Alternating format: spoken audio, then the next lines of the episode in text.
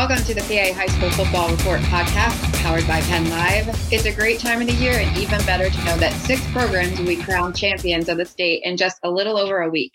I'm Jana Benscoter, alongside senior football writer Eric Epler. Thanks for joining us for the next twenty-five minutes or so. Ep, how are we doing? I, I added the senior part in there for you just because yeah. I, I, I recently celebrated another birthday. It was celebrated quietly, plenty of blankets, some some soup. I had some soup, like like old people do. Uh, so I'm I'm finally I, I finally reached my thirties, so I'm so I'm all right. But uh, but yeah, it was good. It was a good uh, a good day, and uh, we got to watch some football too. Obviously, it was a Sunday, so coming up on another great semifinal week.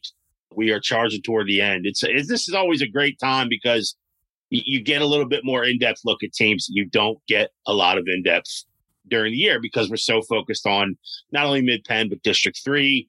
And then when the teams start to kind of fall off, um, you know, a lot of your other people are, are looking toward basketball season, which starts in about, I think it starts in probably a week now, maybe yeah. next Friday uh, is the first official day uh, for winter right. sports. So, um, but we get to stay on the trail and we get to know these teams a little bit more in depth. So it's always a fun time. So, yeah, I, I, first of all, I wanted to ask you, too. Uh, welcome back uh, Thank you. from the from the Tampa metropolitan area. Uh, I, I gave you one suggestion to get to Ybor City. Did you get there?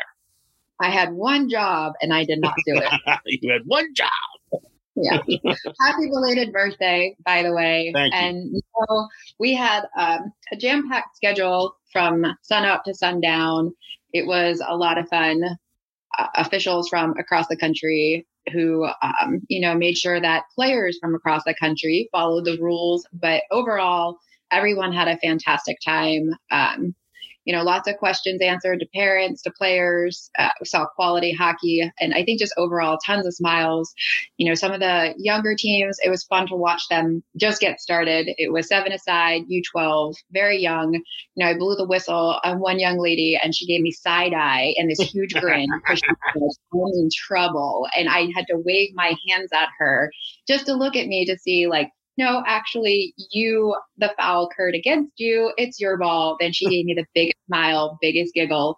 Um, so to see these players enjoy themselves from U, U twelve, U sixteen, and U nineteen. And, you know, those U nineteen players, they're so polished and having a great time. It's just so enjoyable to be on the sidelines running with them and seeing how much fun they're having. And in fact, I noticed that Lower Dolphins head coach Linda Kreiser also participated playing. So kudos to her uh, yes. to be participating in uh, seventy plus degree weather after taking her team to number two. Uh, that's just outstanding.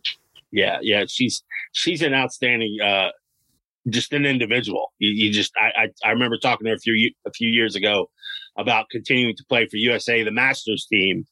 And right. she was like, oh yeah, I'm going to Germany this time. And, and she goes, we were just in Istanbul and we were in, you know, all these exotic, great places that she goes to continue her career. It's just, it's just so impressive. All right, uh, yeah, go ahead, Dan. What were you saying? I just said the fun never ends. Yes, exactly. All right, let's break down what the next twenty minutes or so are going to be like. We are going to welcome in uh, in about ten minutes uh, our our colleague. We can't call him long time because he's been with PennLive, I think, less than a year.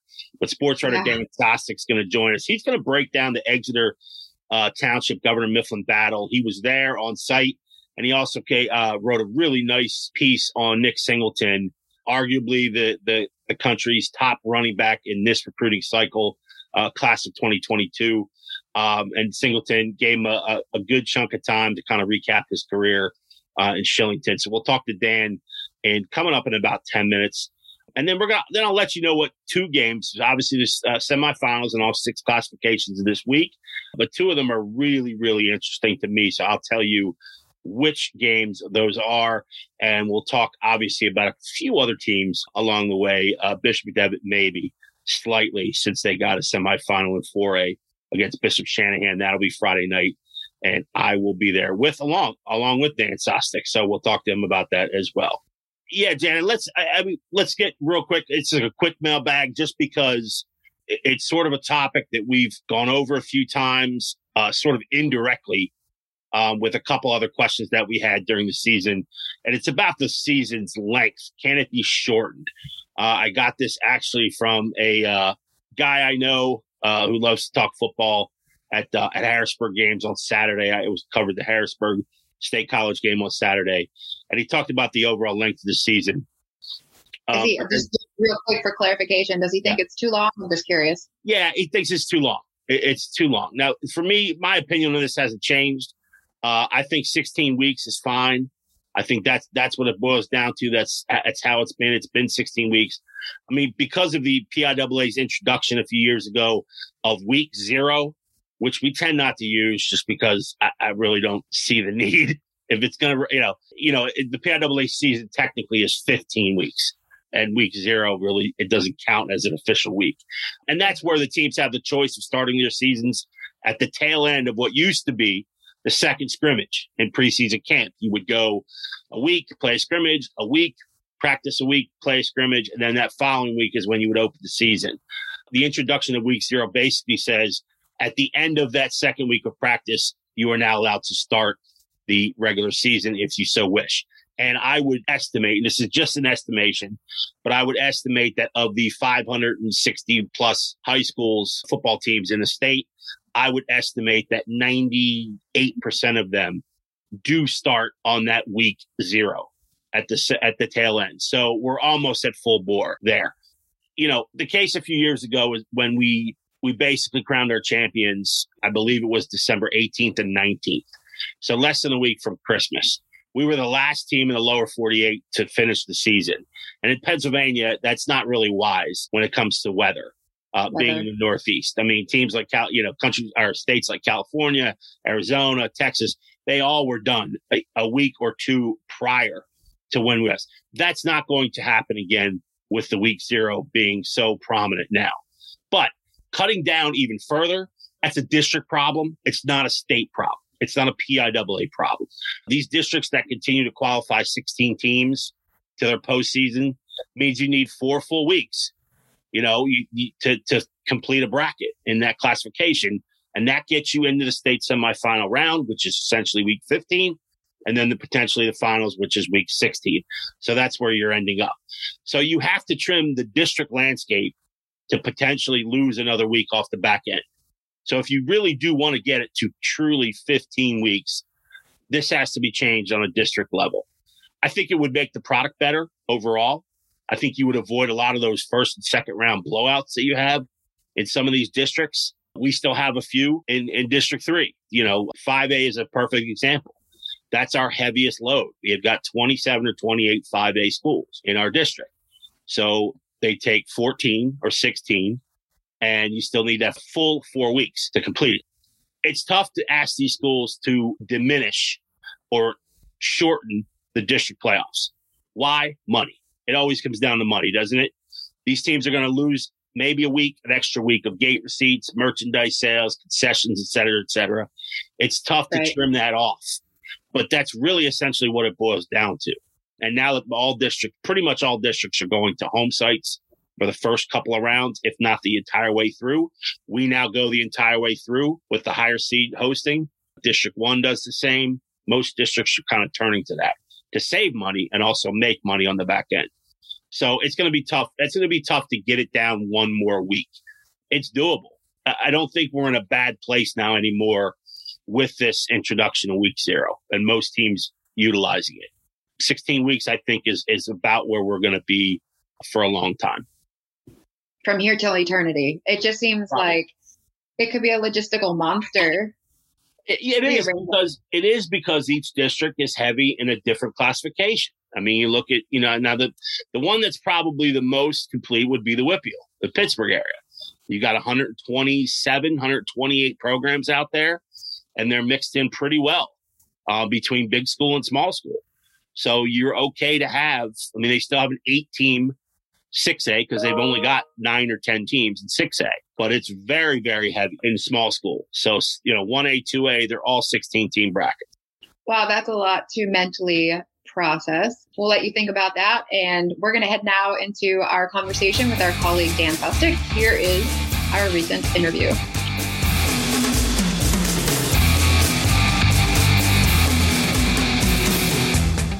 All right, we are joined by Mister Dan Sostek, PennLive sports reporter and colleague. He's been with PennLive since July. He came over from the Chambersburg Public Opinion and other outlets from other parts unknown. Dan, thank you so much for joining us. How's it going, Eric? It's How's it going, good, buddy? Yeah. We are getting down to it. Last couple of weeks of high school football, we had several, as you know, Dan, we had several what you might call upsets in the P I A A quarterfinal round. And I wanted to ask about a certain District three final that you were up close and personal with. That's five A. It was Exeter Township coming up with a thirty-one twenty-eight victory over Governor Mifflin. As you know, the Mustangs were my number one in five A for quite some time this season. And I thought they were a surefire bet to make it to Hershey. Give us your overall take on what you saw on Friday night. Yeah, I mean, when an upset like this happens in the playoffs, I think people kind of, you know, focus a lot on the team that lost, right? They focus on the top guy going down and what they did wrong and everything.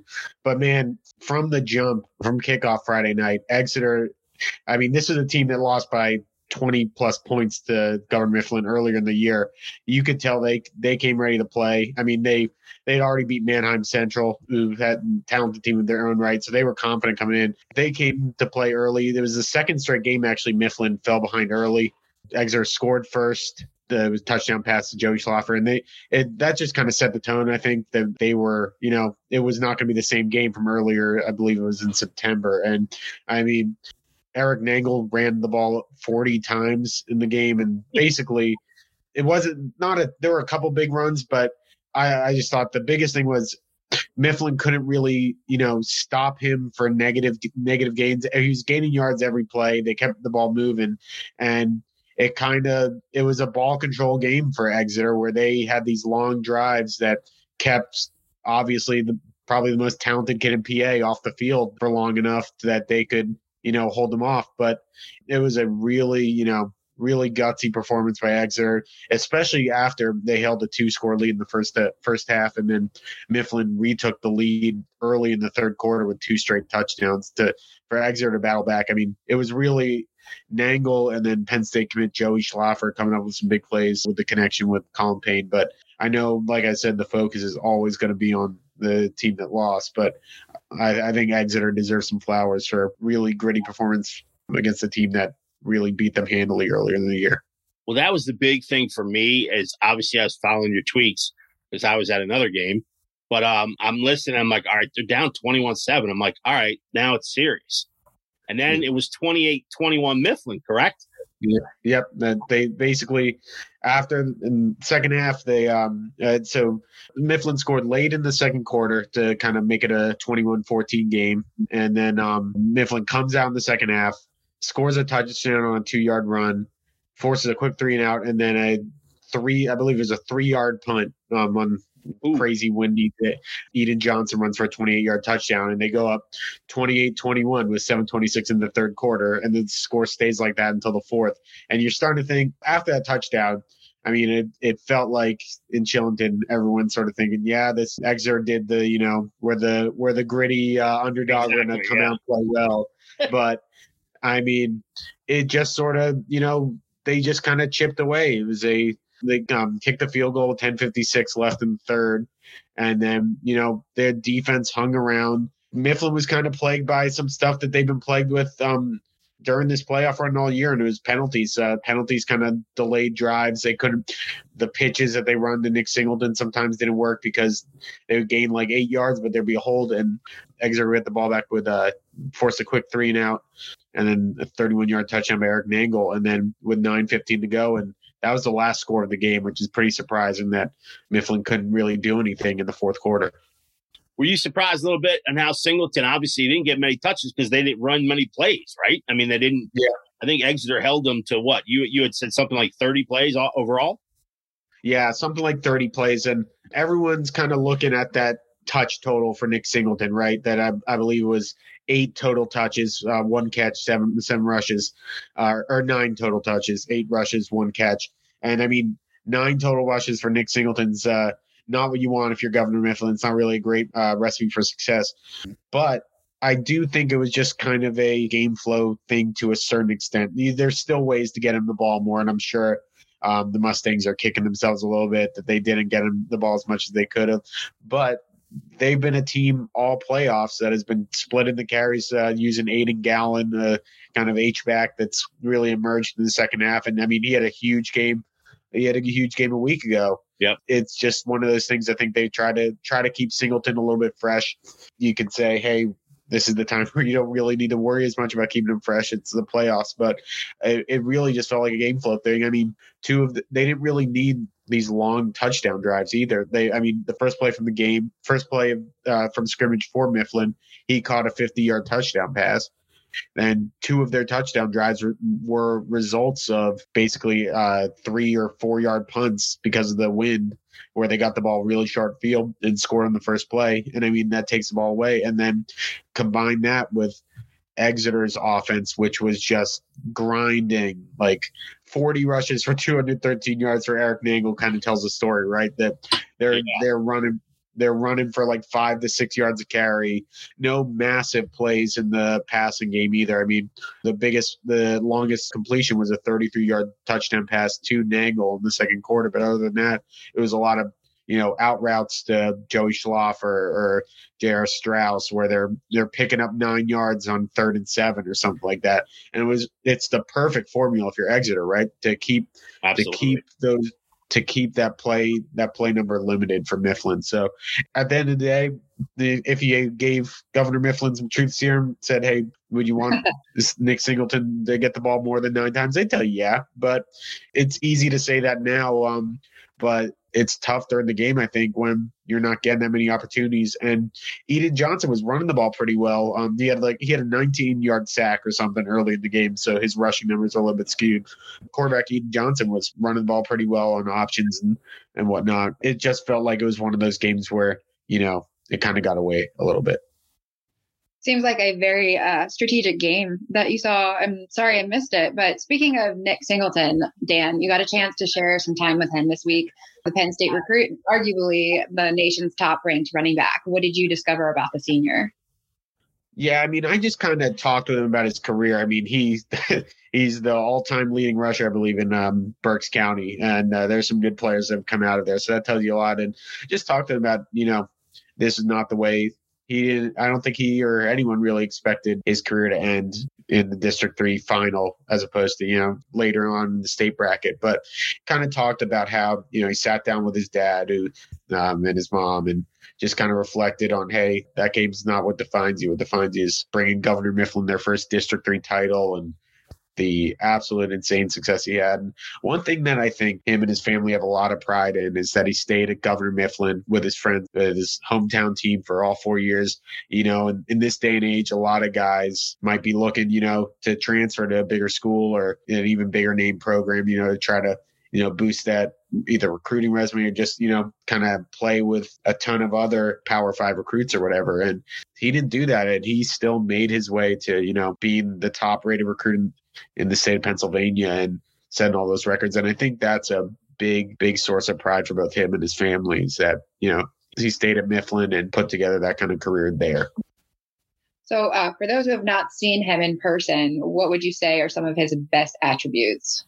Well, I think someone described it best. I think someone, I forget who said it in the press box, but someone said this and it's, it's pretty accurate. You just kind of, you kind of know it when you see it with some of these kids. And when you watch Singleton play, it's not even necessarily that he's like, he's a, obviously very fast, very strong, but it's not even like the speed or the strength. It's the way the player moves, the way guys miss tackles on him, um, that it kind of looks like, you know, Mario, the invincibility star or whatever, and guys are just bouncing off him. I mean, he had a run in the district semifinals that, Uh, he described it as best run of the year. It, it was he just, literally just defenders bouncing off him. He can take a pitch. It's the angle. It's the confidence with the, with which he runs. It's just you watch him, you're like, that's a high-level Power five runner. And there's a difference between a high-level Power five player and a runner and like an open field runner, in my opinion. And he's just a guy that you watch him and you're like, and you know, he's going to be able to do that to college players too. It's not just the guy that's doing it to solid District three players, solid um, P I A A players. He's, he's a guy that's going to be able to make high level college football players miss. And I think, like I said, I think it's almost just as much of an like an eye test thing as it is timing you in the forty or seeing how much you can bench press. All right, we're talking to uh, PennLive sports reporter Dan Sostek uh, a little bit about Governor Mifflin's loss to Exeter. I wanted to revert back, Dan, to Exeter's chances now moving forward. Next up for them is Penn Trafford, who's the W P I A L champion, and and both are in sort of the same place in the program's history, both with their first-time district titles uh, and moving on now one step before the finals. This team doesn't strike me, Dan, and correct me if I'm wrong, it, it doesn't strike me as a team that's going to uh, – you can sort of see teams that might have a letdown after a game like Mifflin. I don't see that in this team. I think they obviously, you know, the three losses you may you may point to the three losses and say, well, you know, the season hasn't gone as smoothly as they wanted to. But, you know, when you break off wins against Governor Mifflin and these teams of that caliber, I don't think much phases you. I don't think the big stage is going to phase them at all. Tell me what you really like about Exeter. Yeah, I mean, I think you said it perfectly. I think if they would have had a letdown game, it would have been after the Mannheim Central win when yeah. they're taking on a feisty Cedar Cliff team. And the Cedar Cliff played them tough, too. And um, I think that this is a team that's been – that they said they saw they – when the bracket was released, they saw the number eight seed next to their name in District three. And they were – they said, we know – they, they kind of took that – I mean, they understood it's based on math, it's based on numbers, but sure. I think they kind of – we're offended by it a little bit that we're we know we're a better team than this. I mean, and they they've got a pen. It's not like they're just a bunch of like you know, it's not like they're just like a ragtag group of teams. They've got a Penn State commit, a tight end, J R. Strauss going to uh, Villanova. They've got some high level talent on this team, and I think they're starting to you know. I think it's kind of just one of those things where, um, you know, things are rounding into shape at the right time. And if Eric Nangle can run like that on Governor Mifflin, I mean, I think they've got to feel pretty confident about doing that against anybody in um, five A. I mean, they're a team that can do a little bit in both areas on offense, both rushing and passing. I mean, Colin Payne didn't get a ton of shine from that game, but he played very well, pretty uh, mistake-free football for them. I just think that they're going to be a team that's going to be in these games moving forward. I mean, whether whether they win them or not, who knows? At, at this level of the state playoffs, you don't really know, but they don't strike me as a team that's going to, you know, roll over right now. So uh, Bishop McDevitt, you've seen them several times. Do you think that the Crusaders have enough juice to bypass Bishop Shanahan and get back to the P I A A final? I would not doubt this uh, this McDevitt team. There's so much talent there. I mean, you might point and say, hey, they've got a freshman quarterback. It's hard to kind of trust those guys come this point of the year, but I, I would counter that uh, Stone Saunders is not your typical freshman quarterback. I mean, it's gotten a little tougher for him um, during the district playoffs. He is a different level of talent, I think, than a lot of kids that come up and start playing from ninth grade. But I mean, I think what's going to make McDevitt so dangerous in these coming games is th- that backfield they have. They've got two running backs that I think if one of them was the only running back for a team in, P- in basically all of Pennsylvania, I think, and they were their only guy, they'd rush her, I mean, fifteen hundred, sixteen hundred yards. Mm-hmm. But they've got two guys in Marquise Williams and Sincere Bowers that both to me seem like uh, definitely Division One level talent and maybe even the higher levels of Division One. And um, to have two guys like that this time of the year when the weather's getting cold, uh, it's harder to throw the ball. It's windy out. To have two guys like that, you can spell that basically the defense is, has hands on its hips and you're feeding in a running back who's one of the best in the area that um, is at full strength. I mean, I think that's such an advantage. And then you combine that with that passing game, with that really strong offensive line and the defense that is really emerged. I mean, they've been great all year, but it's one of those things where you had to see it in the playoffs to really know just how good they are. And they have exceeded those expectations in the playoffs. I mean, uh, last week against Lampeter, it was a, just a tremendous showing by them. They've got what it takes to, you know, get back to that championship game. And we'll see. Bishop Shanahan's a, a solid team with a kind of, you know, a big, big, uh, big physical line that should be able to challenge him a little bit. But I, I think this is a this is a really strong McDevitt team, and it, one thing about this McDevitt team that I kind of wish we got to see this year, they they missed a couple games uh, due to COVID protocols, and we we never got to see that Harrisburg uh, McDevitt hey. game earlier this year.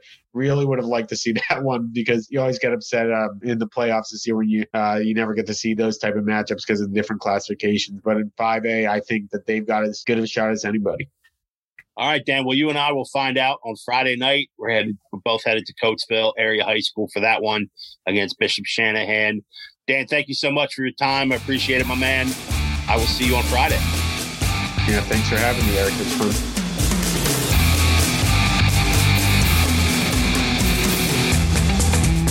Thanks again to Dan for his insights. Dan and Ep will be doubling up on the Bishop McDevitt semifinal versus Bishop Shanahan at Coatesville Area High School on Friday night. So be able to be sure to follow their updates on Twitter and read their game stories on Penn Live dot com. Ep, give us the insights on the games that you're watching this week. uh, well, you know, obviously the twelve semifinal games around the state, they all have interesting subplots, but these are the most intriguing to me. The first one, of course, is in three A. Number one, it, for me, is Wyomissing versus Newman Goretti. This is Friday night, seven p.m. at massive Penridge High School. It's in that Allentown, North Philly corridor up there. So uh, we talked ad nauseum about how Wyomissing's system really gives opponents problems, not to mention right. the discipline that Bob Wolfram's coach teams bring. It's just tough. You don't worry about eleven guys on offense or defense. You worry about fifteen, sixteen, seventeen guys because they do have these plug-and-play guys that come off the bench, keep legs fresh. So the system just continues to work and grind out opponents. The Saints, of course, are super athletic, and they're teeming with F B S talent. They have to not hurt themselves to kind of get over this hurdle of Wyomissing, because you know Wyomissing's not going to hurt themselves. They don't put the ball on the ground. They don't make silly mistakes. And that's something that Newman has to sort of mirror. If they do, it's going to be a whale of a football game from start to finish. So if you like sort of contrasting styles, sort of the system versus pin your ears back, which is sort of always, always fun to watch. Uh, yeah. This matchup is definitely, definitely for you. The second one, we'll have all eyes on it because this is the last semifinal to be played over the weekend. This is Saturday night at Ridley High School, seven o'clock. Saint Joe's Prep, of course, everyone knows, versus Garnet Valley, District one champion. As most know, the Hawks have pretty much owned six A uh, since the expansion year of twenty sixteen. And a few more years before that. But a couple of District one champions and W P I A L champions have been close to kind of topping Saint Joe's Prep in this round. Last year it was Souderton, uh, who only lost fifty-one forty-three. The year before, the Hawks went west and outlasted Pittsburgh Central Catholic at Haunted Mansion Park. Coatesville was close in twenty seventeen. They lost by four in an absolute epic battle between the twelve and one. But this might be the best all-around D one champ in Garnet Valley to line up in a while, uh, maybe maybe since that Coatesville team of twenty seventeen. So uh, the Jaguars just pasted a very good Coatesville team, by the way, by forty in the District one title game. So that's no joke. So if I were Saint Joe's, I, I would definitely not be overlooking this battle against Garnet Valley. Most people who I have talked to have this sort of a sixty forty in favor of Garnet Valley. They think this is sort of the year that, that Saint Joe's Prep can be topped, but you still got to go out and do it. You know, I mean, Saint Joe's is it's a semifinal. It's, it's yeah. high drama. And again, yeah. the Hawks find a way, and their quote unquote national schedule, which was kind of less this year, but it's still Saint Joe's Prep. They still own the classification, and you still got to go out and do it. So that'll be an epic battle. And like I said, that's one uh, everybody, everything will be wrapped up except that semifinal, seven o'clock Saturday night. So you're going to have a lot, a lot of interest there. Again, exciting stuff. Uh, some great athleticism to look forward to. Mm-hmm. Uh, so that'll do it for this edition of the P A High School Football Report. Special thanks to Dan Sostek. And as always, my partner, Ep. Get out there and watch some semi-football, semi-final football, and come back next week to hear all about it. Drop us a line at Twitter, at three jacker for Ep, and at j benz fifty-one for me. And remember, all episodes can be found on Spotify, Acast, Apple Podcasts, and more. Have a great weekend. Yep.